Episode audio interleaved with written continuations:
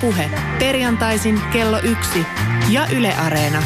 Lindgren ja Sihvonen. Yle Puhe. Paremman puolesta perjantaita sinne kuulijalle. Tämä on iloinen jälleen kuuleminen. Ikävä lienee ollut molemmin puolinen. On taas hyvä hetki kääriä hihat. Joku lätkäkoutsi sanoi korkeimmin ylävivahduksin aikoinaan, silloin kun pelattiin vielä old time hockeya, että elämä on aikaa, jota vietämme kiekkopelien välillä. Tuo hieman monitulkintainen ja lyyrillinen lausahdus, niin tulkitsen, korotti pelien ajan arjen elämään ajan yläpuolelle. Siinä hengessä on taas mukava päästä palvelemaan kuulijaa. Varustan tähän tutun ilmaisun parahultainen tunti kerrallaan perjantai perjantailta 20 jakson ajan aina sinne joulun ovelle saakka. Luvassa on siis monta pisaraa urheilun verratonta hunajaa tammenterhokupista tarjoiltuna. Viipyilen tässä Kotvasen jo taittumassa olevassa intiaanikesässä. Kesämme päättyy erittäin surulliseen asiaan, kun meistä Yle Puheen radiotoimittajista monin tavoin yksi älykkäämpiä, henkivimpiä ja parhaita Perttu Häkkinen nukkui tapaturmaisesti pois. Pidämme kokeellisen urheilupuheen korkeimman mahdollisen kunnianosoituksen pausan Perttu Häkkisen muistolle. Kiitos. Heti tämän meidän suoran lähetyksen jälkeen kello 14 kuulijan kannattaa pysyä Yle Puheen kanavalla. Täältä alkaa Perttu Häkkinen tribuuttilähetys. Ja kuten Lindgren ja Sihvonen, myös tuo Häkkisen tribuuttilähetys on kuunneltavissa jälkikäteen Yle Areenassa. Mennään sitten pahki iloisempia asioita. Meillä on täällä tänään vierannamme tänä kesänä huikean nousun eurooppalaiselle aitajuoksukartalle tehnyt Anni-Mari Korte. Tervetuloa. Kiitos. Mikä on ollut sinun osaltasi, Anni-Mari, kesän sellainen iloisin henkilökohtainen urheiluasia? No varmaan kun ensimmäisen kerran juoksit on EM-rajan ja tiesi, niin kun on edes mahdollisuuksia päästä sinne, niin sen jälkeen mä itkin puoli tuntia ihan vaan ilosta, niin se oli se iloisin. Kuulostaa iloiselta ja me palataan tässä ihan kotvan kuluttua sinuun. Mutta ennen kuin annan virallisen puheenvuoron tuolle studion salskealle komistukselle, sänkykamarikatseiselle Tommi Helsinkiläiselle saanen juuri naiset ja herrasmiehet lyödä tässä muutaman asian ja ilmaisun rahaksi. Suuresti kunnioittamani Perttu Häkkinen oli myös eräänlainen kokeellisen urheilupuheen vaaliheimolainen. Hänhän kirjoitti aika kiivaasti erässäkin Hesarin, mitä ajattelin tänään kolumnissaan niin kutsuttua kivapuhetta vastaan. Siinä sai karttukylvyn katteettomasta itsenäisyyspäivän kivapuheesta muuan suomalainen puhemuusikko. Ei kuitenkaan tietenkään tämä meidän Lindgrenimme täällä, joka on myös puhemuusikko.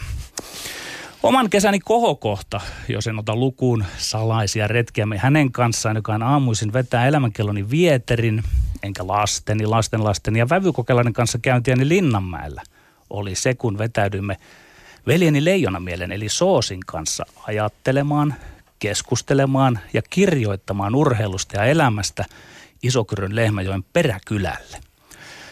Tästä vetäytymisestä kerron kuulijalle syksyn mittaan parhaat päivänvaloa kestävät makupalat. Ja jos sitten muuta aletaan epäillä, me pysymme pohjolaasittain sataprosenttisesti alkuperäisessä kertomuksessa nammaa. Veli Soosi oikein alleviivaten korosti urheilun aitoa ja reimaa kilpailuluonnetta. Soosi puhui tyypilliseen tapansa vertauksin. Onhan hän minuakin lukeneempi mies. Hän opetti vuoroon minuun syrjäkatseen, syrjäkaren katsoen, vuoron taivaalle aprikoiden vilkaista. Ja niin hän siterasi Kärpien viimeisintä mestaripäävalmentajaa, joka oli omaksunut jostain myyttisen urheiluopin suuresta puhvelilaumasta – johon pienempi leijonalauma kohdisti juonikkaita ja salavihkaisia trap-hyökkäyksiä. Kun leijonat lopulta saivat saalikseen muutaman puhvelilauman heikoimmista yksilöistä, sehän vain vahvisti puhvelilaumaa. Ja minä vanha muistiinmerkitsijä merkitsin tuon opettavaisen urheilutarinan muistiin näitä ja muita myöhempiä tarpeitani varten. Vaan meillä täällä tänään ei olla kehissä heikompia eikä vahvempia puhveleita. Tasaista, tiukkaa ja reellistä on tässä Duadissa urheilupuheen eräänlaisessa parisuhteessa, jossa Me. olemme Lindgren. ja Sihvonen. Kyllä, kyllä. Tää, hauskaa olla taas täällä, Petteri, sinun kanssa viettämässä aikaa ja puhumassa urheilusta. Samoin Anni-Mari sinun kanssasi ja, ja odotan innolla tätä lähetystä, jonka olemme saaneet polkaistua käyntiin. Mehän tiedämme, että hienossa ja jännittävässä jalkapallon MM-finaalissa heinäkuun alussa 2018 Paul Pogban, Kylian Mbappéen, Antoine Griezmannin ja toki myös valmentaja Didier Deschampsin johtama Le Bleu. Ranska kaatoi sisukkaan turnauksen parhaan pelaajan johtaman Kroatian maajoukkueen. Ja voitti toista kertaa jalkapallon maailmanmestaruuden. Me tiedämme, että 18-vuotias Ruotsin ja Yhdysvaltojen kansalainen Armand Mondo Duplantis kanto, kaatoi legendaarisen Renaud Lavillinin äh, Berliinin EM-kisojen seiväsfinaalissa sensaatiomaisella 605 senttimetrin voittotuloksella. Me tiedämme, josta on muuten spekuloitu, että kuinka kohan korkealle hän itse asiassa oikeasti lensi. Me tiedämme, että norjalaisen Ingebrigtsenin perheen sisarukset juoksevat useampia perheitä nopeammin, etenkin 17-vuotias Jakob tällä hetkellä. Me tiedämme, että suomalaisetkin ovat menestyneet kansainvälisessä urheilussa, että muun muassa Mimosa Jallow on EM-pronssimitalisti että suomalainen miesten pikaviestijoukkue on juossut arvokisafinaalissa kuudenneksi ja alittanut ensimmäistä kertaa ikinä 39 sekuntia. Me tiedämme myös, että jos europelikarsinoissa häviää yhteistuloksella 7-1, niin kuin HJKlle eilen illalla kävi, ei pahemmin jää seliteltävää. Me suomalaiset olemme tässä tilanteessa. Eurooppa-liigaan ei ole viimeisellä kierroksella karsimassa enää yhtään joukkuetta. Muistaakseni kolme norjalaista ja kolme äh, tanskalaista ja yksi ruotsalainen joukkue on sen sijaan vielä mukana, joten pohjoismaisesti voimme tietysti pitää heidän puoliaan. Ja Malmö ja Midtjylland ottavat yhteen vielä keskenään, joten ainakin yksi sinne menee. Ähm, otteluparilla on voittaja ja häviä, häviäjä ja harvoin jää epäselvyyksiä lopuksi. Otteluilla, ottelupareilla, matseissa, kilpailuissa. Tämän kaikki me tiedä, tämän kaiken me tiedämme ja tästä kaikesta huolimatta me emme edelleenkään tiedä, kumpi voitti Lindgrenin ja Sihvosen syksystä 2017 kevääseen 2008 kuluneen neljännen kauden väittelykisan. Loppumetreillä tapahtui paljon yllättäviä käänteitä, joiden seurauksena päädyttiin siis tasapeliin viimeisen lähetyksen jälkeen, jota sitten yritettiin ratkoa hyppynarukisalla. 200 hypyn öö, hyppynarukisalla, jonka tuloksena oli ratkaisematon. Koska kilpailun yksityiskohdat käytetyistä välineistä suoritusten valvontaan olivat kauniisti sanoen hieman epätäydellisiä ja huonosti suunniteltuja. Joka tapauksessa lopputulos oli siis kiistanalainen ja näin ollen väittelykausi jäi juhannuksen aatona, aattona vai aatona, aatona, aattona, koska se nyt olikaan juhannuksen alla. Se jäi tulokseen ratkaisematon. Kesän aikana Voin kertoa, että posti on kuljettanut Hämeenlinnasta Helsinkiin hämeenlinnalaisen niin sanotun kunnon hyppynarun. Mutta tällä viikolla sillä ei nyt vielä ratkota mitään. Tällä viikolla me koimme töihin palatessamme Petrin kanssa kumpikin, että Yle puheella ei ole soveliasta juuri nyt ruveta harrastamaan minkään sottisia, leikkimielisiä tai vakavampiakaan hyppynaru tai breikkejä, joten toistaiseksi kauden 2017-2018 tulos on ja pysyy ratkaisemattomana. Hashtagillä LS-puhe Voitte rakkaat kuuntelijamme ottaa kantaa aiheeseen, mikäli se teissä suurta intohimoa herättää. lopullinen väittelytoimikunnan päätös siihen, mitä tapahtuu saataneen joka tapauksessa lähiviikkoina. Mutta tämä ei tietenkään estä meitä ryhtymään uuteen kauteen, ryhtymästä uuteen kauteen ja uusiin väittelyihin ajankohtaisista urheiluaiheista. Pieni uudistuskin saadaan kuulla heti tässä syksyn alussa tai loppukesän alussa, kun ohjelmamme vieras on ohjeistettu jatkossa tuomaroimaan kaikki kolme väittelyä kokonaisuutena. Eli haluamallaan, edelleen haluamallaan vapaalla tyylillä, aivan kuten ennenkin vieras saa arvioida tämän kolmen väittelyn paketin. Voi toki myös halutessaan kommentoida yksittäisiä aiheita, tuoda niihin jatkoajatuksia tai kommentteja mukaan, ää, tai painottaa suoritusten vakuuttavuutta hyvinkin tarkkaan ja yksityiskohtaisesti väittelystä toiseen, mutta näiden huomioiden päätteeksi nostetaan siis yksinkertaisesti vieraaseen ää, suuremman, väkevämmän ja perustellumman vaikutuksen tehneen väittelijän käsi kehän keskellä. Onko tämä Petteri selvää? Tämä on meille selvää ja tämä on Anni-Mari Kortelle selvää, joten näin lausuttuamme on aika siirtyä loppukesän lempeämmin kuin syksyn. Syksy kuulostaa niin dramaattiselta tässä vaiheessa, kun on vielä kaunis aurinkoinen kesä ulkona. On aika syksy, siirtyä loppukesän ensimmäiseen väittelypakettiin, jonka aiheet ovat seuraavanlaiset. Yksi. Juha Malisen kommentit sosiaalisessa mediassa jalkapallon alle, 21, alle 19-vuotiaiden EM-kisojen aikaan herättivät keskustelua. Tulisiko maajoukkueen päävalmentajan pidättäytyä twiittailusta ja someviestinnästä arvokisojen aikaan, kyllä vai ei? Kaksi jokerien pääomistaja Jallis Harkimo sanoi I-Iltalehden haastattelussa viime viikonloppuna näin. Jokerit pelaa jääkiekkoa eikä sillä ole politiikan kanssa mitään tekemistä. Urheilu toimii sillan rakentajana maidemme välillä eikä sotkennu politiikkaan. Onko Harkimon näkemys perusteltu kyllä vai ei? Ja kolme, onko kirjailija Kari Hotakaisen Kimi Räikkösestä kirjoittaman kirjan saama huomio suomalaisessa urheilumediassa kohtuuttoman suurta? Kyllä vai ei? Muulta osin säännöt ovat aivan kuten ennenkin. Kello lähtee täältä tikittämään ja jokaisessa väittelyssä aikaan 180 sekuntia. Ja myöskin näyttää olevan käytän, käytännötkin siinä mielessä ihan muuttumattomia, että Petteri Siivonen pullistelee tuolla tuolissaan taas. Katso mikä asento. Hauiksia ruutupaitansa alla keskittyy, keskittyy näyttämään asentoaan, jolla ei ole edelleenkään minkään sortista vaikutusta hänen retorisiinsa kykyihinsä. Mutta katsotaan millä asennolla sanat tulevat suusta. No niin, Petteri, sä oot valmiina. No joo. Hör, hör, sitten mennään. Eli ensimmäinen aihe. Juha Malisen kommentit sosiaalisessa mediassa jalkapallon alle 19-vuotiaiden EM-kisojen aikaan herättivät keskustelua. Tulisiko maajoukkueen päävalmentajan pidättäytyä twiittailusta ja someviestinnästä arvokisojen aikaan? Kyllä vai ei? Kyllä tulisi pidättäytyä, tai mä täsmennän, tulisi pidättäytyä turnauksen aikana. Mä ymmärrän, että nykyään ollaan somessa. Se on vähän semmoinen henkilökohtainen juttu, mutta ottamatta kantaa, miten Malisen valmennushommat meni, en ymmärrä riittävästi futiksesta ottaakseni siihen kantaa. Mä sanon kuitenkin, että jääkiekkoilun puolella mä oon havainnut, että jo pelkästään se, että coachit on lukeneet mediaa ja somea, on ollut yhteydessä sellaisen, että valmennusprosessi on ollut jotenkin vähän vinksalla. Eräs lätkäkoutsi oli kautta rantain Pohjois-Amerikasta yhteyksissä muu kesken viime vuodenvaihteen turnauksen. Ei, ei. Joku Marjamäki sanoi, että se seuraa turnauksen aikana mediaa. Sisäpiiri on kertonut, että kyllä seuraa. Ehkä se on inhimillistä, mutta ei itse päävalmentajan kanta lähteä mukaan mihinkään keskusteluihin, saati väittelöihin mukaan. Niin se vaan on.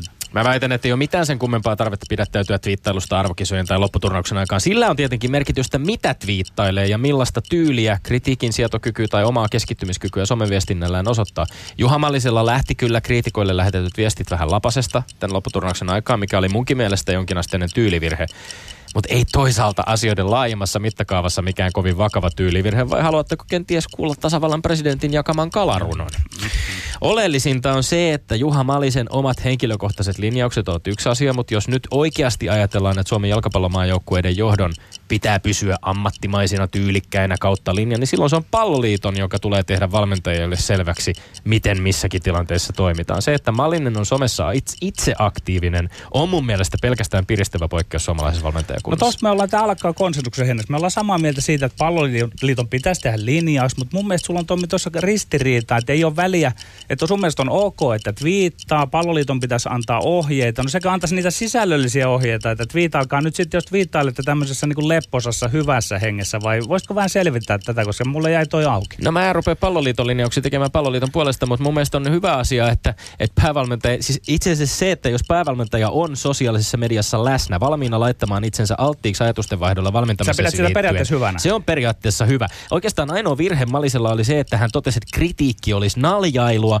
ja sitten vielä, että naljailijoita oli neljä. Tässä hän El- ei el- käyttäytynyt elikkä- asemansa edellyttämällä tavalla. Niin, mutta eli sun mielestä olisi pitänyt olla sellainen pehmeän Lindgren-mäisesti siellä niin Ei. puhelimessa ja niitä näitä, vaan mitä, kun sä siis kannustat sitä olemaan Hänhän siellä, voisi- mutta hänhän ei, voisi ei, käydä ei puhumaan minkä- kunnon asiaa. Hänhän voisi käydä kunnon asiaa pelistä ja sen taktiikasta ihan kuinka paljon tahansa. No joo, nyt tullaan Tommi sit siihen, että valmentajan tehtävä on saada se joukkue voittamaan. kai. Mitään muuta ei ole. Niin mä pidän tätä pikkusen niinku semmoisena vääränä foorumina. Että kyllä, kyllä menestyneet, voittaneet valmentajat, ne keskittyy siihen valmentamisen tehtävään, Mut sä- eivätkä ne ole mut- somessa. Mut sä, olet, Okei, mut sä, oletat, sä oletat, että tässä ajassa, jos on somessa, niin keskittyminen välittömästi häiriintyy, eikä pysty keskittymään valmentamiseen. Niin paljon se Mihin ei, tää ei, perustuu? ei, ei, se häirinnyt niin paljon kuin luullaan, että se häiriintyy. Mutta No niin. mut, mut ylipäätään mä sanoisin näin, että kun siitä, ei siitä ole hyötyä sille joukkueelle, niin sen takia ei valmentaja pidä tehdä mitään, mistä ei ole hyötyä joukkueelle. Toki valmentaja päästää siinä omia paineitaan, mutta ehkä väärällä hetkellä.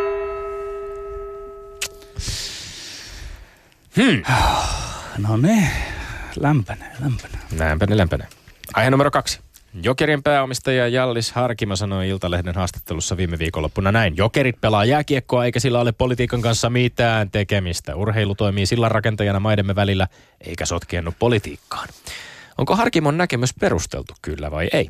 Kyllä, Harkimo on ihan oikeassa. Kun Harkimo vei jokerit KHL, ei siinä motiivi ollut poliittinen. Se motiivi oli ennen muuta urheilullinen ja toissijaisesti ehkä tole, taloudellinen, mutta ei poliittinen, ei todellakaan. Mä näen, että Harkimo tähtäisi siihen, että suomalainen jääkiekkoseura jokerit saa toimintansa lisää resursseja, taloudellisia resursseja. Mä nyt mä tuun tärkeäseen pointtiin. Kuvitellaan porukalla tuomari, kuulija, Tommi. Kuvitellaan, että Harkimolla olisi ollut sauma lähettää jokerit joko NHL tai KHL. Kumpa hän olisi lähettänyt? Aivan, no totta kai NHL. Mun mielestä tämä ajatus koe todistaa, ettei Harkimo tai kenenkään muun tähtäimessä ollut tai ei ole ollut luoda poliittisia suhteita erinomaisesti juuri Venäjään tai venäläisiin poliitikkoihin. Ei urheilu katso lahjahevosta hampaa. Siis se on sattuma, että tuossa naapurissa nyt sattuu olemaan se Venäjä. Ruotsin sarja, jota ulkomaalaisia joukkueita arvon, että sekin olisi ollut kiinnostanut Harkimoa. Anteeksi, anteeksi. Pitäisi varmaan argumentteja lyödä pöytään, mutta on niin hauskaa. Jallis Harkimo väittää siis, että jokereilla ja jääkiekolla ei ole politiikan kanssa mitään tekemistä. Jallis Harkimo, liikemies ja poliitikko, entinen kansallisen kokoomuksen kansanedustaja, nykyinen liike nyt eduskuntaryhmän edustaja, joka on myynyt omistamastaan jääkiekkoseurasta puolet venäläisille oligarkeille, joiden läheiset suhteet Venäjän presidentti Vladimir Putiniin ovat hyvin tiedossa. Tämä samainen Jallis Harkimo väittää, että urheilu on sillan rakentaja eikä sotkeenut politiikkaan. Hienosti on perusteltu tämä näkemys sikäli kun perustella verbi on johdettu sanasta perä. Ja perä on se, mistä Harkimokin hoitaa ylimääräisen tavaran tyhjennyksen. Perästä kuuluu. Urheilu voi toki toimia sillanrakentajana kahden maan välillä kyllä.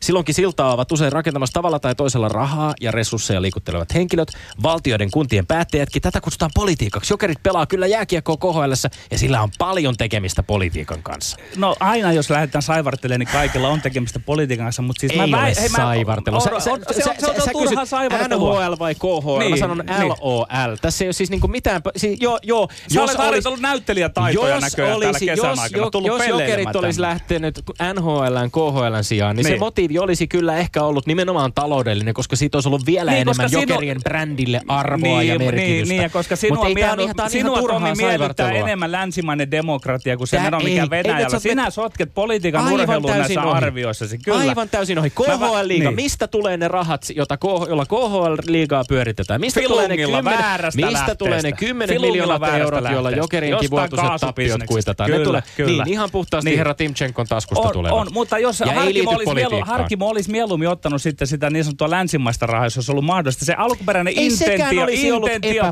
intentio, tarkoitus ei ollut lähteä politikoimaan, vaan hankkia jokereiden resursseja mennä. Se Jos on se ollut oli alkuperäinen taloudellinen, ei, se, ei taloudellis se ei silti juttu. tarkoita sitä KHL, se ei silti tarkoita sitä, että ei olisi mitään tekemistä politiikan kanssa, vaikka mikä olisi ollut alkuperäinen intentio. No, mutta sitten, Jos sitten me KHL voidaan väittää, lopettaa väittely, joskus, koska kaikkihan nyt liittyy jotenkin, mutta Hei, onko se haloo, ensisijainen tavoite KHL epäpoliittisena Ei. projektina on kuin punakone tai DDRn Oho, nyt, nyt alkoi tulla.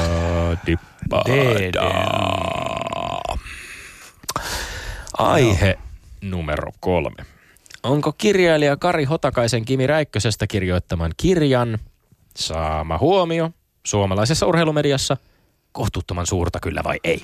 Kyllä se on aivan liian suurta. Tai siis en mä moiti yleisön kiinnostusta. Yleisön makuunhan ei voi koskaan luottaa. Suuri yleisö on aina keskimäärin väärässä urheilun suhteen. Siksi se saa anteeksi. Mutta tämä median vyöry.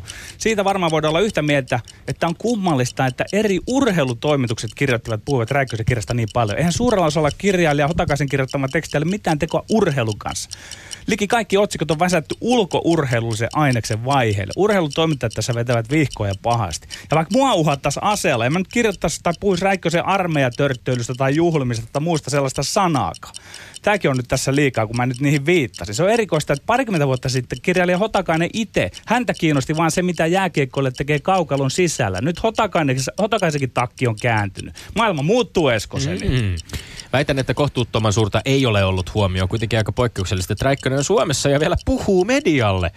Ei mulla mitään ongelmaa siinä, että vaikkapa Yle Urheilun nettisivuilla on neljä erillistä kirjan ja tiedotustilaisuuden perusteella tehtyä juttua aiheesta. Voisi olla vaikka enemmänkin. Tämä kirja on mielenkiintoinen yhtälö. Arvostettu kirjailija kirjoittaa täysin toisessa maailmassa elävästä urheilun supertähdestä ja ihmisiä kiinnostaa ilmoitetusta myyntiluvuista ja käännösoikeuksista päätellen kirja kiinnostaa ihan Suomen rajojen ulkopuolellakin.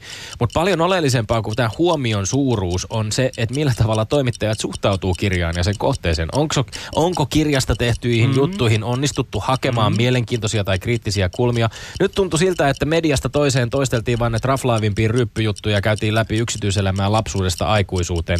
Tätähän se yleisö janoaa, joten mennään siitä, missä aita on matalin. Eli journalismin määrässä ei ole mitään ongelmaa, journalismin laadussa sitäkin enemmän. No kyllä mun mielestä se määräkin aiheuttaa sitten sitä semmoista viihdejournalismia siihen. Mutta siis mehän ollaan aika paljon samaa mieltä tässä, että, että sieltä on nostettu kiusallisia asioita urheilun kannalta esiin. Että niin kuin Juha Kanerva kirjoitti tänään Iltasanomissa hyvin, että se, se kirjahan kuvaa sitä suvereniteetin syntymistä. Miten Räikkösestä tulee niin hieno urheilija kuin hän on. Siellä olisi ollut sitäkin aineesta, mutta kun sitä ei tuoda esiin, niin mun mielestä tämä niin on liikaa mediassa tätä Räikköskirjaa sen takia, että kun sitä, se on niin väärin argumentteja, väärin nostoin sieltä. Niin, no sitä, mutta, mutta kysymys oli se, että onko tämä niin mennyt liiallisuuksiin, onko tätä liikaa Siihen tätä mä juttua. Se, se, se, ei mun mielestä ei ole mennyt liiallisuuksiin, mutta toimittajat ei oikein ole tehnyt tehtävänsä. Tässä on esimerkki talouselämälehdestä. Onko aiheita, joita ette käsittele kirjassa, kirjailija Kari Hotakainen?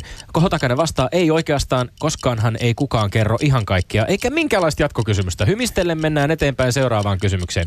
Ja, ja, ja mä en ole tietenkään tätä kirjaa ehtinyt vielä lukea, mutta, mutta, mutta aika kiinnostavaa olisi kyllä tietää, että puhutaanko nyt vaikka Räikkösen suhtautumisesta palaamisesta kotimaahansa, josta hän on saanut, eh, tai on jo kekeruusperimäiseen tapaan ehtinyt todeta monestikin julkisesti, että ei ole mitään tukea saanut, mitä nyt on saanut yhteiskunnan tarjoamat koulutusmahdollisuudet, terveydenhuollot ja sen sellaista. Onkohan ehkä luku Sveitsissä asuvan Formula tähden suhtautumisesta verojen maksuun, tämän tällaista. Mut, mut Tomi, Kriittisiä mm, kysymyksiä joo, joo, toimittajien kyllä, kyllä. nimenomaan tässä kyllä, tilanteessa pitäisi joo, kysyä. Mä oon tuossa samaa mieltä. Voidaanko me siitä olla yhtä mieltä, että, että siis tämä huomio on ollut... Ah Kerrankin tehdään, tehdään pieni poikas. Sano nyt vielä loppuun se. En mä, kun et... se, ei, mulla oli siinä, kato, jänis kainalossa. Mä olisin, sanonko mä? en mä sano. Mä yritin, mä olin kato suunnitellut ansan tuohon loppuun. Ei, me, pidä, ei, ei, me, me, pysytään säännössä. Me pidetään tiukasti säännöstä kiinni. Kyllä, kyllä. Ollaan, ai, sä voit lähetyksen ai, jälkeen kysyä multa, että mistäköhän me oltais, ei, oltaisiko mä, me samaa Mä yllätän mieltä. sut joku toinen, toinen kerta. No, yllätyksiä jäädään siis odottelemaan. Odotellaan tämän pienen jinglen ajan ja sitten kuunnellaan, että mitä päivän tuomarilla Anni-Mari Kortella on tähän kaikkeen sanottavaa. Ylepuheessa Lindgren ja Sihvonen. E, tulee jotenkin luontevasti suusta multa niin kuin kortella, mutta kortteellahan se kai taidetaan taivuttaa. Kortteella, joo. Kortteella. on tullut tosi paljon kyselyitä tästä viime aikoina. joo, mielenkiintoista on, on, on tämäkin, tämäkin Terveisiä hyvälle ystävälle Marko Kortteelle, jota olen ansannut Marko Korteeksi. no niin. no niin. No niin, nyt voit äh, Anni-Mari äh, ihan mieleisesi tapaan käydä läpi tätä. Sulla on siinä muistiinpanot sauhunut kyllä Oho. ihan aihe, aiheesta toiseen, että voit vähän poimia sieltä huomioitasi, jos, jos niin haluat ja Joo, sitten oli julistaa. pakko tosiaan kirjoittaa paljon, kun on pää ollut niin tyhjänä tässä kisojen jälkeen. Että. Eli tässä ensimmäisessä niin siis tosi hyviä kommentteja tuli sieltä, että Petterin mielestä pitäisi keskittyä valmentajan siihen valmentamiseen pelkästään eikä huomioida mitään mediaa. Mutta Tommilta sitten, että mitä siellä sanoo ja miten sitten osa keskittyy, niin se on sitten eri asia. Mutta Petteri sitten sanoo, että ei ole hyötyä joukkueelle tästä, niin on kyllä samaa mieltä, että jos sille joukkueelle ei ole hyötyä siitä, niin se on, se on vaan näin. Että se on niin omissa kisoissakin, niin itselle on hyötyä siitä, että on vähän häiriötä, koska mä stressaan niin paljon ylipäätään. Mutta sitten tälle joukkueelle tässä tilanteessa niin ei kyllä ole mitään hyötyä siitä, että Uskaltako tässä Tommi nyt väliin sanoa mitään, koska tässä niin tavallaan ei nyt yhtä pistettä jaeta, mutta mä heitän kuitenkin sen, että joskushan käy niin, että valmentajat tietoisesti ottavat huomioon itseensä ja jättävät tuota sitten niin kuin, ää, ikään kuin antavat pelaajille rauhan pelata sitä sitten. Et, et sillä lailla puhun nyt tässä myös itseäni vastaan, mutta että voi se näinkin olla. No se on kyllä totta. Niin. Mutta tästä pitäisi ajatella varmaan, mitä ne urheilijat siellä, ja tässäkin on kyseessä niin tosi nuoria urheilijoita, niin heillä tämä mediahuomio on paljon isompi juttu, että heitä se varmasti voi häiritäkin. Ja he, mm. he lukevat, että siellä se coachi puolustaa meitä. Tässä päästäkin aika mielenkiintoisiin näköaloihin, että miten, joo. Niin, tässä äh, keskittymistä on nostettu esiin. Ihan mielenkiintoisia kommentteja liittyen tähän koko keskusteluun liittyen Juha Maliseen liittyen muun muassa myöskin Veikkausliiga-valmentajiin, jotka ovat myös valmentajiin, jotka ovat osallistuneet sitten aika pian äh, kuluneen kesän jalkapallon MM-kisa kommentointi pestiensä jälkeen Eurooppa, europelikarsintoihin ja on, on puhuttu tästä, tästä nimenomaan sitä twiittailustahan oikeastaan kissan pöydälle nosti futistoimittaja Jussi Leppälahti, joka tähän totesi, että, että tämmöinen on niin kuin, ei sovi ollenkaan niin kuin jalkapalloilujoukkueen päävalmentajalle. Ja totta kai nyt jos lähtee niin kuin ajattelemaan tavallaan sitä ehkä semmoisesta kansainvälisestä perspektiivistä tai ison maailman perspektiivistä, niin on ehkä vaikea kuvitella, että Jose Mourinho tai Jürgen Klopp tai... Tai Yhdysvaltain presidentti. No sitä ei ole vaikea kuvitella. Tai ulkoministeri lähtisi ihan tällaisia henkilökohtaisia viestejä ohi oman asemansa Eli kyllä me eletään mielenkiintoisia aikoja No tässä tä, tässä eletään ja nimenomaan jos ajattelee tätä su, niin kuin suomalaisesta tämmöisestä niin kuin maan tavan näkökulmasta, kun niitä presidentin kala, jakamia kalarunoja tai, tai blogissa ilmaistuja kannanottoja ulkoministeriltä saadaan lukea, niin selvästikin niin kuin johtajilla meillä tuntuu olevan kaipuu jonkinlaiseen suoraan kommunikaatioon ihmisille. Mutta Anni-Mari Korte, sinulle henkilökohtainen kysymys, minne ei ole pakko vastata. Tuleeko seurattua siellä kesken kisoja, että mitä tämä suomalainen media tai mit, mitä somessa on pöhinä? Ei, että mullakin kerrottiin, eli joku, joku kohu oli mun ympärillä. Mä ajattelin, että en mä tiennyt asiasta yhtään mitään. Että en ole yhtään uutista lukenut, että kyllä sinne kisoihin keskitytään. Tämä on terve suhtautuminen kohuihin. Kohut ovat ja tulevat ja menevät. No joo, mutta tämmöistä oli ensimmäisessä aiheessa. Haluatko käydä näitä muita läpi? Tässä oli Jali Sarkimoa sitten ja, ja Kimi Räikkösen kirjaa ja sen sellaista. Joo, siis toi resurssien hankkiminen on kyllä tärkeä aihe, että tämä tosiaan NHL vai KHL ja sinne ylipäätään meneminen, niin kyllä sen resurssien takia sinne mennään omasta mielestäni, että tässäkin oli Petteri kyllä vahvoilla tässä mm-hmm. aiheessa, että Tommilta tuli hyvä, että... Mutta oliko Jallis vahvoilla? Niin, toi Allis, kun on kansanedustaja, niin se oli kyllä toinen hyvä kommentti siitä, että... Mutta se on mielenkiintoista, että Jallis ju- luopuu jokereista, eli tavallaan myöntääkö hän sillä, että hänen täytyy irrottautua, että siinä olikin politiikkaa, kun hän oli tuolla jokereiden kanssa idässä. Että, että on tässä monta monessa. Mm. Mm. Joo, joo. Sitten oli tuo viimeinen Räikkösen kirja, niin itse en ole kyllä huomannut vielä tästä mitään otsikoita, kun en näitä uutisia niin lue, mutta, mutta tosiaan se, että Räikkönen on Suomessa ja puhuu medialle, että on niin ihmeellinen ja mahtava asia, että tässä Tommi meni kyllä, Tommi otti kyllä tässä viimeisessä voito ihan rehellisesti. Niin, niin Viimeisessä, mutta kokonaiskisa on tosiaan tässä nyt niin kuin ollaan, t- tässä toivotaan, toivotaan ratkaistavaksi, eli näitä ei tarvitse pisteyttää mitenkään sen tarkemmin, mutta miltä tämä nyt kuulosti, Anni-Mari Korte? no kokonaistuloksissa voittaja on kyllä Petteri. Ai ai. Ai ai, näin se, näin se meni. Näin se käynnistyi.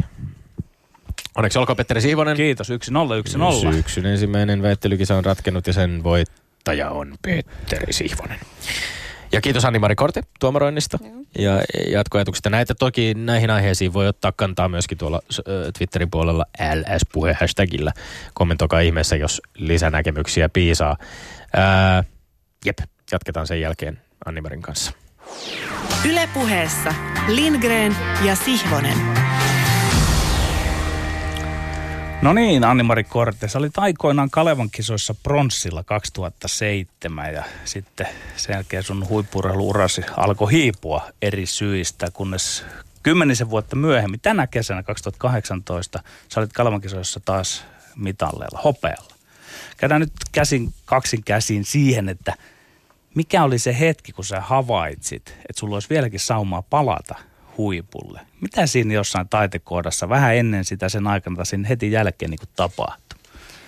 No viime vuonnahan mä maaliskuussa ja huvikseni aloitin treenaamaan ja mun tavoite oli, että juoksisin Kalevan kisoissa Kalevan kisan rajan. Mutta sitten ensimmäisessä kisassa tuli kauden paras aloitus ikinä. Ja kesällä mä juoksin sivusin EM-rajaa, vaikka siinä olikin sitten vissiin liikaa myötätuulta, niin siinä vaiheessa tuli sellainen tunne, että kyllä tästä jotain voi oikeasti tullakin, eikä ole vielä kaikkea, kaikkea näyttänyt, mitä pystyy tekemään. Eli sä, mutta sun on täytynyt kuitenkin jollain lailla pitää fyysistä kuntoasi yllä, koska se ei ihan tyhjästä sitten tuu tommonen, niin kuin, että, että huomaa, että oho, tämä kulkeekin nyt. Että, että kuitenkin varmaan nämä välivuodetkin, niin sun on täytynyt harjoitella. No viiteen vuoteen en oikeasti harjoitellut, että siis mä olin niin sairaana välillä, että mä en jaksanut edes portaita kävellä ylös. Joitain päiviä makasin vaan sängyssä koko päivän, en jaksanut liikkua. Mä kävin salilla pari kertaa viikossa, joskus juoksi jotain mäkivetoja, mutta vähemmän kuin keskimääräinen kansalainen urheilis. Haluatko kertoa vähän tarkemmin siitä sairastelusta, miten se, mihin se liittyy siis? Joo, eli mä 2009 aloin tukehtumaan yhtäkkiä niin kaikkea ruokaa, mitä mä söin. Et melkein joka viikko niin tuntuu silleen, että meinaan tukehtuu. Ja sitten, no se onneksi aina meni ohi ja pari kertaa oli sellainen, piti soittaa ambulanssi, että kun tukehdun tai sitten yhden kerran vietiin yönkin Jorvissa tuolla, kun jäi ru- ruokaa kurkkuun, mutta sitten 2012 niin alkoikin toinen oire, että mulla tuli hirveä kipu rintalastaan ja mä en pystynyt siis välillä sattu hengittäminen ihan liikaa, että oli hirveät kipulääkkeet koko ajan ja kännykkää ei pystynyt nostamaan ja sitä kipu kesti kolme ja puoli vuotta ja tutkittiin kaikkialla, että mikä voi olla vikana. Ja, ja siis urheilit kuitenkin samaan aikaan silloin vielä. No siihen 2012 niin tämä kipu sitten lopetti mm. sen kunnon urheilemisen. Sitten tämä tukehteleminen jatkui siinä samaan aikaan, niin lääkärit tuli tosi ihmeessä, että mikä se on. Mikä on vikana, kun on niin kaksi erilaista juttua. Ei tiedä liittyykö ne toisiinsa. 2014 sitten, siihen asti mä yritin niin jotakin vähän urheilla. Mutta tämä kipu oli tuossa rintalastassa tosi paha ja sitten, sitten nämä mun, tämä ruokatorvi, kun mä tukehdun, niin se meni niin pahaksi, että mä en pystynyt sitten edes vettä nielemään ja oli ihan hirveitä kipuja koko ajan. Ja sitten rupesi tulee kuumettakin koko ajan. Sitten jossain vaiheessa oli puoli vuottakin kuumetta ennen kuin keksittiin mikä on vikana. Mikä oli vikana sitten? No mulla oli siis rintalastassa Tietsen syndrooma, että yleensä se kestää vain muutaman viikon. Se on tulehdus siinä, joka aiheuttaa kuulemma identtistä kipua sydänkohtauksen kanssa. Että se kipu on siis pahinta, mitä mulla on ollut, pahempaa kuin murtuisluita. Ja sitten ruokatorvessa oli tällainen allerginen ruokatorven tulehdus, eli se niin kuin tukkii ruokatorveen ja olin sitten allerginen melkein kaikelle ruoalle. No, nämä, on nyt, nämä on todella dramaattisia ja rajuja oireita, joita voi kuka tahansa varmaan kuvitella, että tuommoinen lamaannuttaa ihan niin kuin missä, missä tahansa tilanteessa, mutta et huippuurheilijana äh, tavallaan täysin kesken uran. Oliko oliko se niin kuin keskeneräisyys sitten se, mikä motivoi jossain vaiheessa, koska olet, olet ehtinyt tässä välissä sitten tekemään niin kuin muita töitä, mutta kuitenkin jonkinlainen ajatus ja haave siitä paluusta selkeästi on jäänyt kytemään. Joo, no mä olin 14-vuotiaasta asti oikeastaan aina loukkaantunut ja sitten mä juoksin no junioreiden EM-kisojen finaalissa niin kuin tosi hyviä tuloksia juoksin, mutta sitten mä tiesin, että mä en ole ikinä pystynyt harjoittelemaan vuottakaan terveenä, että aina oli jotain loukkaantumisia tai sairasteluita. Ja tiesi, että on näyttänyt sitä, mihin oikeasti pystyy. Ja aina sitä oli mielessä silleen, niin kuin, että noissa se kiva olla, niin kuin näyttää koko maailmalle, mihin sitä oikeasti pystyy ja miten, mitä lahjoja on ollut tähän urheiluun, mutta – 2014 sitten, kun mä olin niin sairas, niin mä luovuin ihan kokonaan ajatuksesta, että ikinä juokse enää. Ja sitten mä lihoinkin 15 kiloa, niin siinä ei hirveästi aita juoksi tullut edes mieleen enää. Niin nämä sairaudet ja, ja, ja se, että miten tiiviisti ne on myöskin liittynyt niin syömiseen ja ruokavalioon, ö, on, on varmasti myöskin huippurheilijan näkökulmasta aika niin kuin hankala yhtälö. Sä oot todennut myöskin siis, ja, ja mainitsit jo tässä itse asiassa tämän, tämän tota ruoalle allergisuuden, ja oot todennut, että sä oot allerginen lähes kaikelle ruoalle, ja sen lisäksi hyvin allerginen myöskin, myöskin koivulle, joka on ilmeisesti yksi semmoinen helpottava tekijä siinä, että, että voit Espanjassa asua ja olla mm. huolehtimatta koivuallergiasta, koska niitä ei siellä, siellä juuri tule vastaan. Mutta tota, mit, miten pystyt nyt sitten tässä nykytilanteessa tämän, äh, nämä ruoka aineallergiat ja muut niin kuin sovittamaan siihen sen huippuurheilijuutesi kanssa yhteen? Onko, onko se hankalaa? No ei oikeastaan, että mä tosi nopeasti sitten opin, niin kuin mitä mä pystyn syömään ja mistä ei tule näitä allergiaoireita, että kanaa ja lihaa mä pystyin syömään ja riisiä, niin ja siinä muuta sitten urheilija hirveästi tarvikkaa, että siinä on ne... Saat riittävästi polttoainetta. Ja... Joo, siinä Joo. on ne pääasiat. Mutta palataan vielä siihen. Siis se kuulostaa minun korvina, monen muunkin ihmisen korvi. Se on niin suuri mysteeri, että kykenit sitten palaamaan. Niin yritetään vähän purkaa sitä mysteeriä. Siis mä pystyn ihan tämmöisen niin urheilun arkeattelun keinoin ajattelemaan, että joka tapauksessa sulla on täytynyt tekniikan pysyä siellä taustalla kaikki nämä vuodet. Koska jos sä olisit sen tekniikan hukannut, niin sitä ei olisi ollut palautettavissa. Mutta mitä muuta kaikkea on sitten alettu tekemään valmentajan kanssa, että, että, on saatu palautettua, niin kuin, että sinut on saatu 30 palautettua ennätyskuntoon. Joo, se oli tosiaan hauska, että tekniikka mulla on aina ollut hyvä ihan siitä asti, kun mä rupesin juoksemaan aitoja.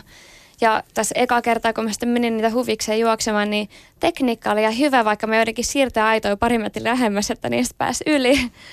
Mutta se oli kunnossa, niin sitten pystyttiin keskittyä vaan niihin asioihin, mitkä on ollut huonoja, että No se jo, että mä pystyin viime vuonna terveenä eka kertaa elämässäni treenaamaan, niin ei sinänsä ollut oikeasti väliä, että mitä sitä sitten tekee Niin sen takia viime vuonna tuli ihan kohtalaisia tuloksia, mutta ei tällaista niin kuin huipputuloksia.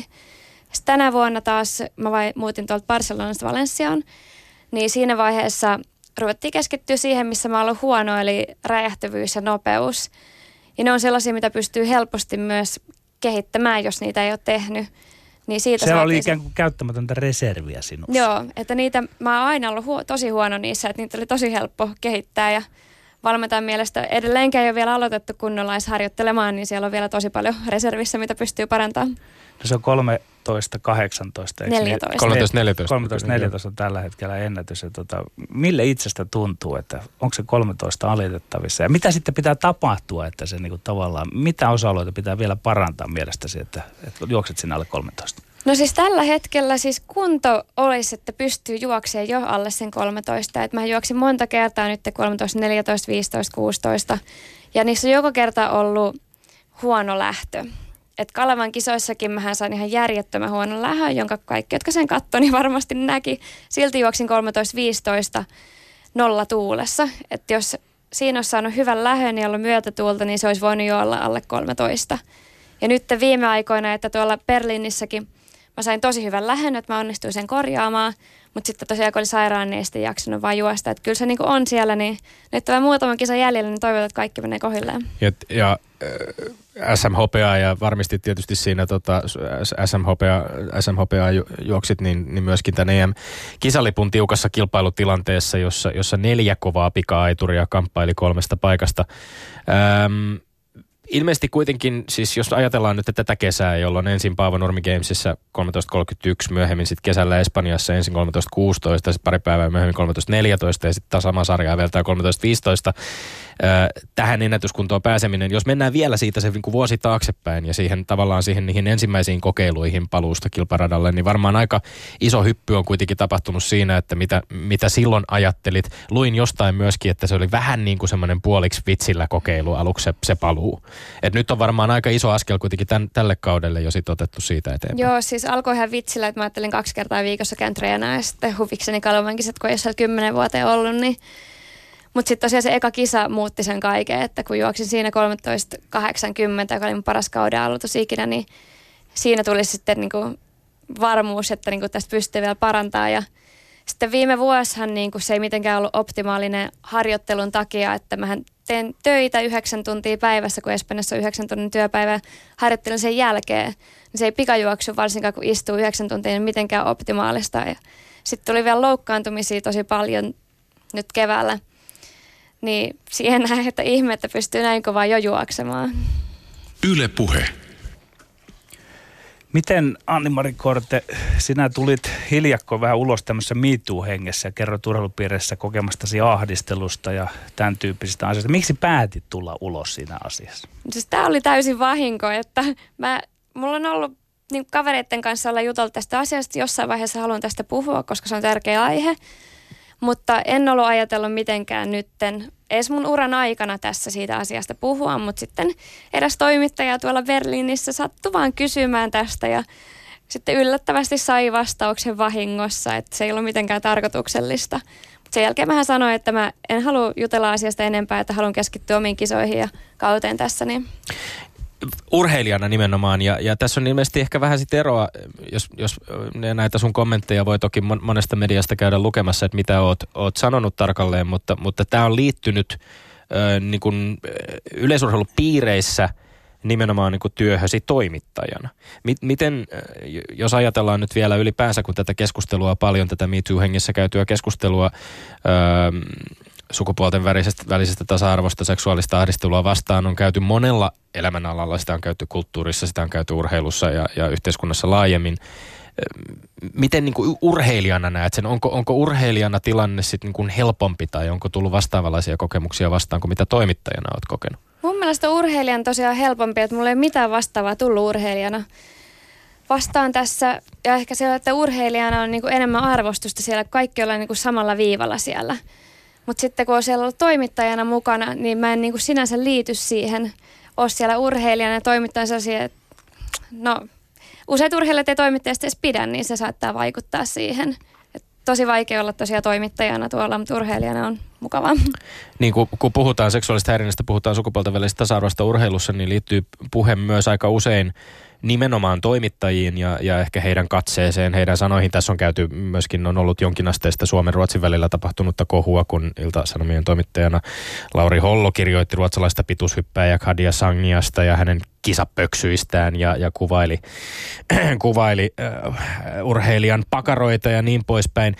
E, tässä tullaan niin kuin tällaisen katseeseen ja, ja, ja puheeseen nimenomaan siitä, ehkä siitä siitä fyysisestä ulkomuodosta, joka totta kai miehillä ja naisilla, nuorilla urheilijoilla, atleeteilla on sellainen asia, jota ihan sukupuoleen katsomatta vaikkapa Instagram-kuvissa ja muissa niin kuin jaellaan hyvin, hyvin avoimesti. Ja, ja sitä tekevät siis miesurheilijat myöskin, mutta aika harvoin miesurheilijat saavat kuulla kommentteja ulkonäöstään. Joo, että miehillähän varmaan enemmän noita paljastavia kuvia tuolla Instagramissa, kun rupeaa katsoa miesyleisurheilijoiden kuvia, niin sieltä kyllä löytyy enemmän, mutta heille ei sitä mitään sanota ikinä, että se on mukamassa normaalia miehenä sitten ja naiset saa sitä kommenttia, vaikka olisi niin kuin, meillä on normaalit kisaosut päällä ja siitäkin saa kommenttia. Niin sulla on ilmeisesti tullut kommenttia myöskin esimerkiksi niin kuin meikkaamiseen liittyvistä asioista kilpailujen yhteydessä. Joo, tosiaan mä oon saanut muutamia kommentteja, että minkä takia me meikkaan kisoihin ja siis me ollaan Noorotta Nesirin kanssa tästä keskusteltu paljon, että siinä kun lähdetään kisaamaan, niin me mennään esiintymään ja tämä on niin kuin sotamaalaista, nyt ollaan valmiina tähän juttuun ja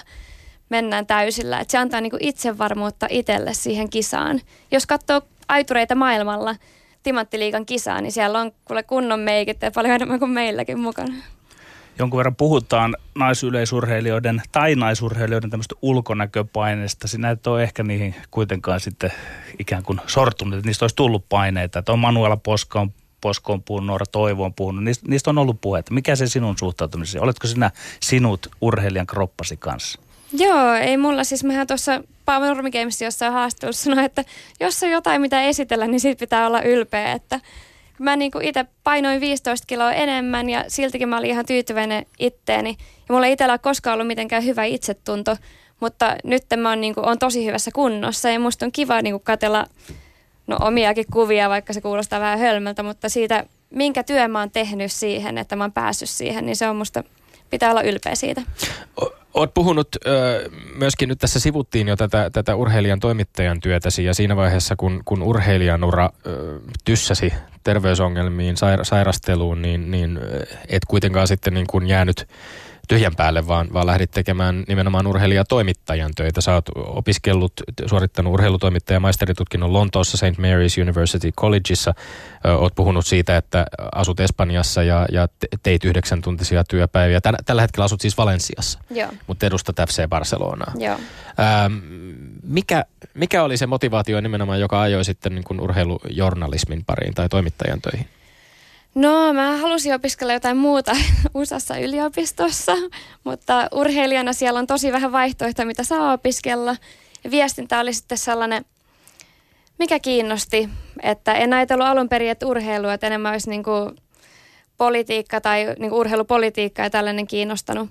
Mutta sitten jotenkin siitä vaan päätyy toimittajaksi, kun mä menin työharjoitteluun Foxille USAan, niin siitä se lähti. No entä sitten, kun juoksut on juostu, onko ajatus sitten, että urheilujournalismi olisi se oksa, jolta seuraavaksi sitten alat ponnistaa elämässä? No mä olin tässä välillä jo ajatellut, mä halusin tehdä tohtorin tutkinnon, niin mä olin ajatellut, että tohtorin tutkinnon urheilupolitiikassa lähtisin tekemään. Mutta sitten mähän nyt oli CNN haastelu tuossa tiistaina, niin sieltähän mä pyysin töitä ja sieltä tota, tämä senior producer sanoi, että hän on kyllä yhteydessä, niin tällainen kansainvälinen toimittajan työ kyllä kiinnostaisi. Niin kansainvälisiä töitä olet tehnytkin ja, ja, ja nimenomaan niin kun olet, olet ollut Timanttiliigassa tehnyt toimittajahommia näihin, nämä nimenomaan näihin seksuaaliseen ahdisteluunkin liittyvät kommentit liittyy nimenomaan aika, aika pitkälti käsittääkseni just näihin Timanttiliigan hommiin, mutta olet kirjoittanut sekä suomalaisiin urheilumedioihin että sitten myöskin niin kuin tehnyt kansainvälisesti hommia. Onko se, se nimenomaan se tähtäin, joka, joka, joka kiinnostaa tässä niin kuin journalistisessa puolessa? Joo, että varmasti kansainvälisesti enemmän, että mun englanti on varmaan parempaa kuin suomi, niin se on sinänsä helpompaakin ja nyt Espanjaakin puhuu hyvin, niin varmasti kansainvälisesti löytyy töitäkin. No, kun sinulla on, on kokemusta ja perspektiiviä sieltä USAn puolelta, on Espanjasta, on Suomesta. Onko urheilujournalismilla eroa riippuen siitä, että missä päin maailmaa ollaan?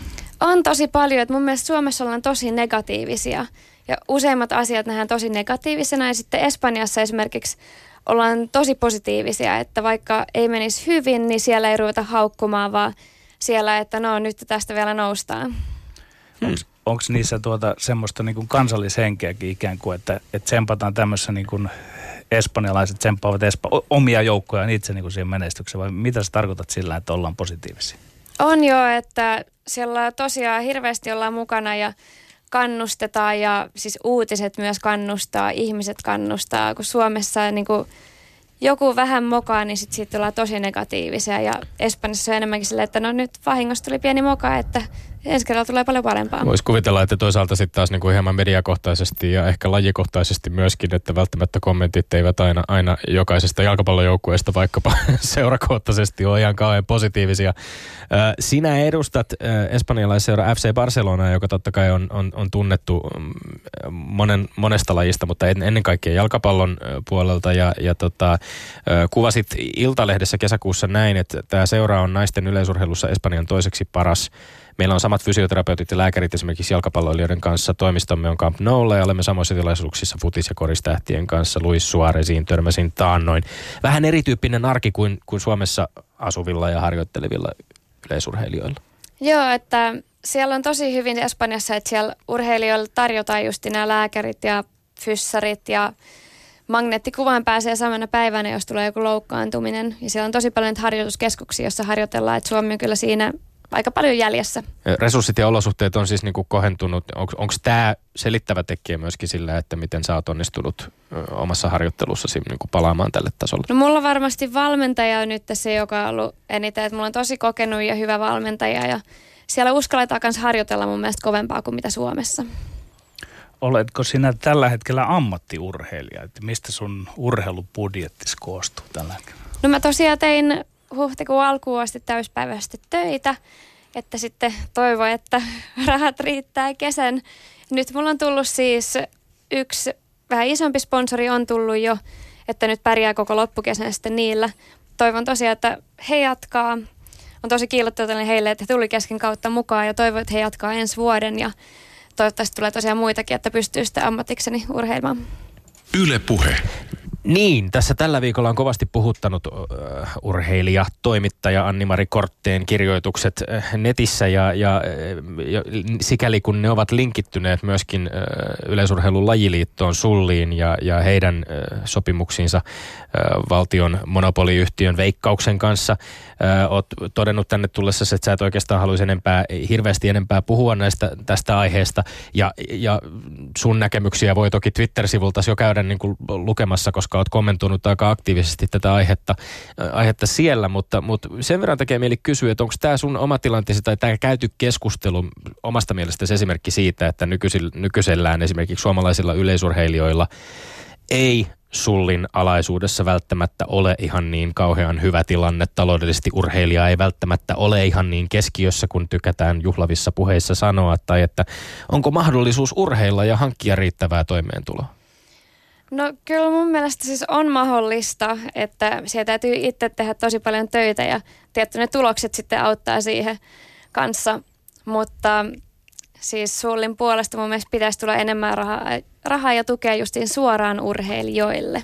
Että mä en ole mitään heiltä saanut tähän mennessä. Niin. Ja siellä sano, julkisuudessa ollut, että sinulla ei ole sitä urheilijasopimusta. Ja pitääkö se paikkaansa, että sinulla ei ole sitä urheilijasopimusta? Joo, mä en edes tiennyt tällaista urheilijasopimuksesta se mitään. kuulostaa aika erikoiselta, että, että tuota, kuitenkin olet Suomea siellä edustamassa, että, että, että miten se Niin tämä tuli monelle aika suurena yllätyksenä, että, että Suomen yleisurheilumaan joukkueeseen kuuluvia urheilijoita on, jo, joilla ei, ei urheilijasopimusta sulla Joo, kuulemma, että on tosi monta, kenellä ei ole sitä sopimusta. Että mä en tiedä, liittyykö se sitten niihin, että ne, jotka saa sitä tukea sieltä, niin heillä on se sopimus. Ja sitten muut vaan tulee sitten mukana siinä. No ajatteletko sitten niin, että kun sinulla ei ole Sullinkaan kanssa sopimusta, niin sitten sinua ei sido sitten tietenkään ne sopimukset, mitä Sulli on tahollaan tehnyt jonnekin muualle, että esimerkiksi Veikkauksen kanssa, että loogista olisi ajatella näin. No niin, no loogista olisi noin, mutta en mä oikeastaan niin ajattele, että kyllä mä niin kunnioitan kaikkia sullin sopimuksia, jos mä niitä, tie, jos niitä tietäisin, että mä en ole tiennyt yhtään mistään näistä, kukaan ei ole kertonut näistä. Ja tietenkin toivon, että nyt kun saisin sullin sopimuksen ja tukea, niin totta kai niitä kunnioittaa. Tämä, tämä vähän yllättäen ehkä sille pamahti sitten julkiseen keskusteluun myöskin tuolla esimerkiksi Twitterissä, niin kuin totesin, sä kommentoit tätä aika aktiivisesti itse siellä sitten naitajuoksia Korte ja toimittaja Holopainen ja toimitusjohtaja Nummikoski vääntävät, ovat vääntäneet peistä sosiaalisessa mediassa siitä, onko aitajuoksia mahdollisesti tehnyt jotain sellaista, joka on, joka on Sullin ja Veikkauksen sopimuksien vastaista. Onko keskusteluja käyty siellä kulisseissa ollenkaan nyt sitten esimerkiksi Suomen Urheiluliiton ja sinun välillä sitten tästä tilanteesta? Ei, että meidän keskustelu oli sellainen 30 sekuntia, että onko mulla ulkomaista veroyhtiötä sponsorina ja mä sanoin, että ei. Ja se oli lähinnä siinä se keskustelu, että vähän on mennyt yli noin otsikoinnit siitä ärhentelystä ja muusta. No miten ö, tästä, tästä eteenpäin ylipäänsä, kun sun on ollut nämä kaksi, tavallaan kaksi kaksi työ, työuraa, jotka on, ja nyt totesit, että tänä keväänä oli, oli mahdollisuus sitten jättää, jättää nämä siviilityöt tai, tai tota, toimittajien työt tauolle. M- miten sä näet oman tulevaisuudesta tästä, tästä eteenpäin, että sulla on varmasti tavoitteita jo asetettu eteenpäin myöskin seuraavalle vuodelle. Joo, että mä silloin maaliskuusta just ajattelin, että mä oon 30-vuotias nyt, että jos mä ikinä jo juosta kovaa, niin tarvii tehdä nyt ja täyttää mun nämä unelmat. Ja yksi unelma tosiaan nämä EM-kisat vielä on MM-kisat ja olympialaiset käymättä, eli ne on, ne on unelmana nyt. Seuraavat kaksi vuotta voisin harjoitella. Ja mä uskon, että on tosi paljon parannettavaa ja pystyn oikeasti nousemaan kovalle tasolle. Niin, t- tässä on siis sinä, kuten jo aikaisemminkin todettu, niin, niin kilpailet lajissa 100 metrin aidoissa, jossa, jossa on, on Suomessa tällä hetkellä todella kova taso. Et on, meillä on Nora Luttan esiri tietysti, joka on, on kolkutteli sitä EM-finaalin ovia hyvinkin lähellä. Sinun lisäksesi oli Reetta Hursken mukana ja, ja, ja sitten vielä Lotta Haralla varasialla. Ähm, mistä se johtuu, että Suomessa on nimenomaan naitijuoksussa ja pikaidossa, naisten pikaidossa? Tähän on siis niin kuin yksittäisenä lajina niin kuin näin laajaa ja kovaa tasoa, ei varmaan yhdessäkään yleisurheilulajissa tällä hetkellä edes miesten keihäässä tunnu olevan. Joo, ja meillä on varmasti niin kuin kovin taso ja se on kun niin kuin yksi ylittää, alittaa sen rajan, eli Nooralotta juoksi alle 13 sekuntia. Mun mielestä tuntuu, että muille tuli sitten usko siinä, että mekin pystytään tähän. Sitten aina kun joku juoksee kovempaa, niin seuraava usko on josta, että pystyy juoksemaan kovempaa. Et mäkin paransin mun enkkaa. No ensin juoksin enkan, Lotta Harla juoksi sadossaan kovempaa kaksi päivää myöhemmin. Sitten mä ajattelin, no mun on pakko mennä kisaamaan ja juoksee vielä kovempaa. Niin se joka kerta kehittää, kehittää muita, kun joku juoksee kovaa. Ja on täytynyt olla sitten tietysti hyvää harjoittelua ja valmennusta jo siellä teidän nuoruudessanne. Jos, jos vähän palaat sinne, niin onko jotain valmentajia, jota haluat mainita tai muuta, että, että, että se tekniikka, mikä sieltä on hankittu, niin sehän ei ihan ilmasta tyhjästä tule. No mulla itse asiassa on tullut tosi luontaisesti se tekniikka. Että se ihan, mä 14-vuotiaan juoksi hallissa 14 vuotta Suomen ilman, että hirveästi harjoittelee. Et silloin Anne Suoranta, jolla on nyt hyvä nuorisoporukka, niin hän oli mun valmentajana ja hän mut siihen kannusti, että täytyy häntä kiittää. En ole varmaan ikinä kiittänyt, niin on täytyy kyllä kiittää siitä, että sai mut tähän aitajuoksuun lähtemään. No kil- kilpailu on kovaa. Millä tavalla sitten taas tämmöinen teidän kilpailijoiden välinen keskinäinen yhteistyö me puhuttiin muun muassa Vivi Lehikoisen kanssa, kun hän oli täällä siitä niin kuin tarpeesta myöskin semmoiseen tiettyyn niin kuin lajikohtaiseen omaan, omaan lajiin liittyvästä tämmöisestä niin kuin maajoukkuetoiminnasta, jossa, jossa myöskin sitten kilpailijat pystyvät jeesaamaan toisiaan, antamaan toisilleen tukea. Onko teillä hyvä henki keskenään? On, että meillähän yrittää media saada koko ajan jotain riitaa aikaiseksi. Tuollakin tulee ihme otsikoita, me vaan naureskellaan niille, että ei nyt ihan näin mennyt. Mutta meillä on tosi hyvä henki keskenään. Mä olin eilen, eilen oli Lotta Haralan kanssa tuossa kentällä ja, ja olisi tosi hyvä, niin kun, että saataisiin yhdessäkin treenata, että joku järjestäisi jotain leirejä, niin saa siinä kehittyä, että – varsinkin jos kansainvälisten huippujen kanssa pääsisi kanssa treenaamaan, niin sehän on sitä, mikä kehittää. Mutta et kuitenkaan koe tarpeelliseksi sinänsä, että jäisit jotenkin Suomen harjoittelemaan ja olisit näiden kilpakumppanisi kanssa täällä, vaan sinun juttusi on mennä sinne Espanjaan tehdä se oma työsi siellä ja sitten palata sieltä. Missä, kuinka pitkään näyt olla siellä nyt sitten ja sitten tulla sieltä, niin kuin, tai lähteä liikkeelle tulla edustamaan esimerkiksi Suomea? Kyllä mulla on ajatus olla seuraavat kaksi vuotta siellä Espanjassa, että mulla on tosi hyvä valmentaja, johon mä luotan – luotan täysin ja hän kannustaa tosi hyvin. Meillä on tosi hyvä treeniryhmä, että meillä oli neljä urheilijaa tuolla Berliinissä. Että se on ihan sama mitä lajia tehdä, että kun nämä muut juoksee mua paljon kovempaa sileitä, niin siinähän se treeneissä auttaa. Sano vielä ihan muutamalla sanalla siitä Berliinin kokemuksesta Berliinin alkuerissä tosiaan oman erän neljäs olit ajalla 13.31, karsiuduit silloin, et, et päässyt välieriin. Haastattelussa kisan jälkeen selvästi tilanne otti koville ja sitten kerroit, niin kuin mainitsit jo aikaisemmin tässä lähetyksessä, kerroit sairastaneesi, oli, sulla oli poskiontelotulehdus ilmeisesti ja, ja olit antibiootteilla, niin miltä tämä arvokisakokemus nyt, äh, Anni-Mare Korte, näyttää muutama viikko myöhemmin? No siis jälkikäteen niin mähän juoksin tosi hyvin.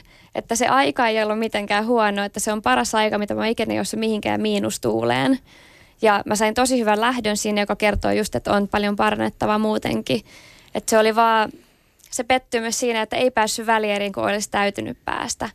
Niin se oli se ainut, mikä siinä harmitti, mutta jälkikäteen on ymmärtänyt, että tosi hyvin meni.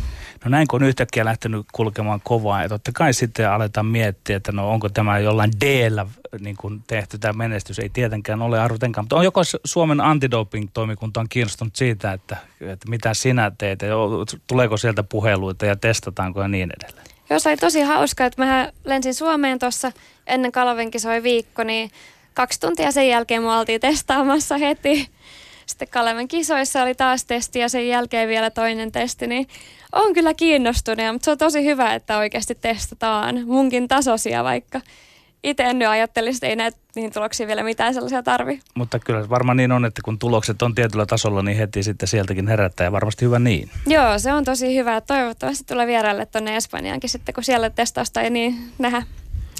Tekee mieli kysyä sellainen peruskysymys, mikä, mikä meillä aika usein on toistunut siitä, että, että miltä Animari Korte tuntuu sadan metrin aitajuoksukilpailu silloin, kun kaikki menee niin sanotusti ihan nappiin. Eli, eli aitojen ylitykset juoksu on se täydellinen flow päällä. Millainen se tunne tai kokemus sinulle, vaikkapa nyt ihan jo tällaisessa isommassa, ö, isomman yleisön edessä, isossa arvokilpailussa kisatessa on? No siis se, jos juoksu menee hyvin, niin silloinhan siinä ei tunne eikä tiedä mitä tapahtuu. Että silloin ei ole huomannut yhtään mitään, ei kuule mitään, ei näe mitään, ei tiedä mitä on tapahtunut, kun menee hyvin. Että mulla Kalamäenkisoissa tuli sellainen, että puolet juoksusta meni huonosti. Siinä mä jäin niin paljon, että mä kerkisin ajattelemaan, no nyt tästä ei tule yhtään, mitä mä hävisin tämän homman. Mutta sitten loppu meni niin hyvin, että mä en tiennyt mitä tapahtui. Ja juoksun jälkeen mä en tiennyt, että mä olin toinen. Mä kysyin, niin kuin, että monesko mä olin, että oliko mä neljäs. Että se loppu, siinä ei niin kuin, tiedä yhtään mitä tapahtuu, kun se juoksu menee hyvin. Eli tietoisuuden tila voi, voi olla vähän Katoaa semmoinen täysin. Hä- hämärä myöskin. Onko koskaan ollut ihan täydellistä juoksua? Tuleeko semmoista mieleen? E, viime vuonna varmaan tämä, kun mä juoksin 13.25 liiassa myötätuolessa, niin se oli sellainen juoksu, että mä en tiedä mitä on tapahtunut alussa, enkä tiedä mitä on tapahtunut koko matkan aikana. Niin siinä on ollut niin täydellinen juoksu siihen kuntoon. Tähän väliin äh, esitämme kiitokset vierailusta. Kiitos lämpimästi, että pääsit paikalle. Kiitos Anni paljon teille. Ja sitten lopuksi Tommi Lindgrenin maineikkaat urheiluterveiset. Pistetään vähän eri tyylillä, kun tuossa on toi Perttu Häkkisen tribuuttilähetys alkamassa kello kahdelta, niin haluaisin lähettää nämä lopputerkut kaikille toimittajille, jotka pyrkivät selittämään ihmistä ja maailmaa armottomalla ajattelulla. Terveisiä täältäkin Pertulle sinne jonnekin. Ja vielä ehkä pieni tämmöinen pätkä. Kun minä olin pieni ja istuin kellarissa, nauroin yksin pimeässä ja elin unelmissa. Me olemme Lindgren ja Sihvonen. Pysykää oikein oikein tyylikkäänä ensi viikkoon. Kansi kiinni ja kuulemiin.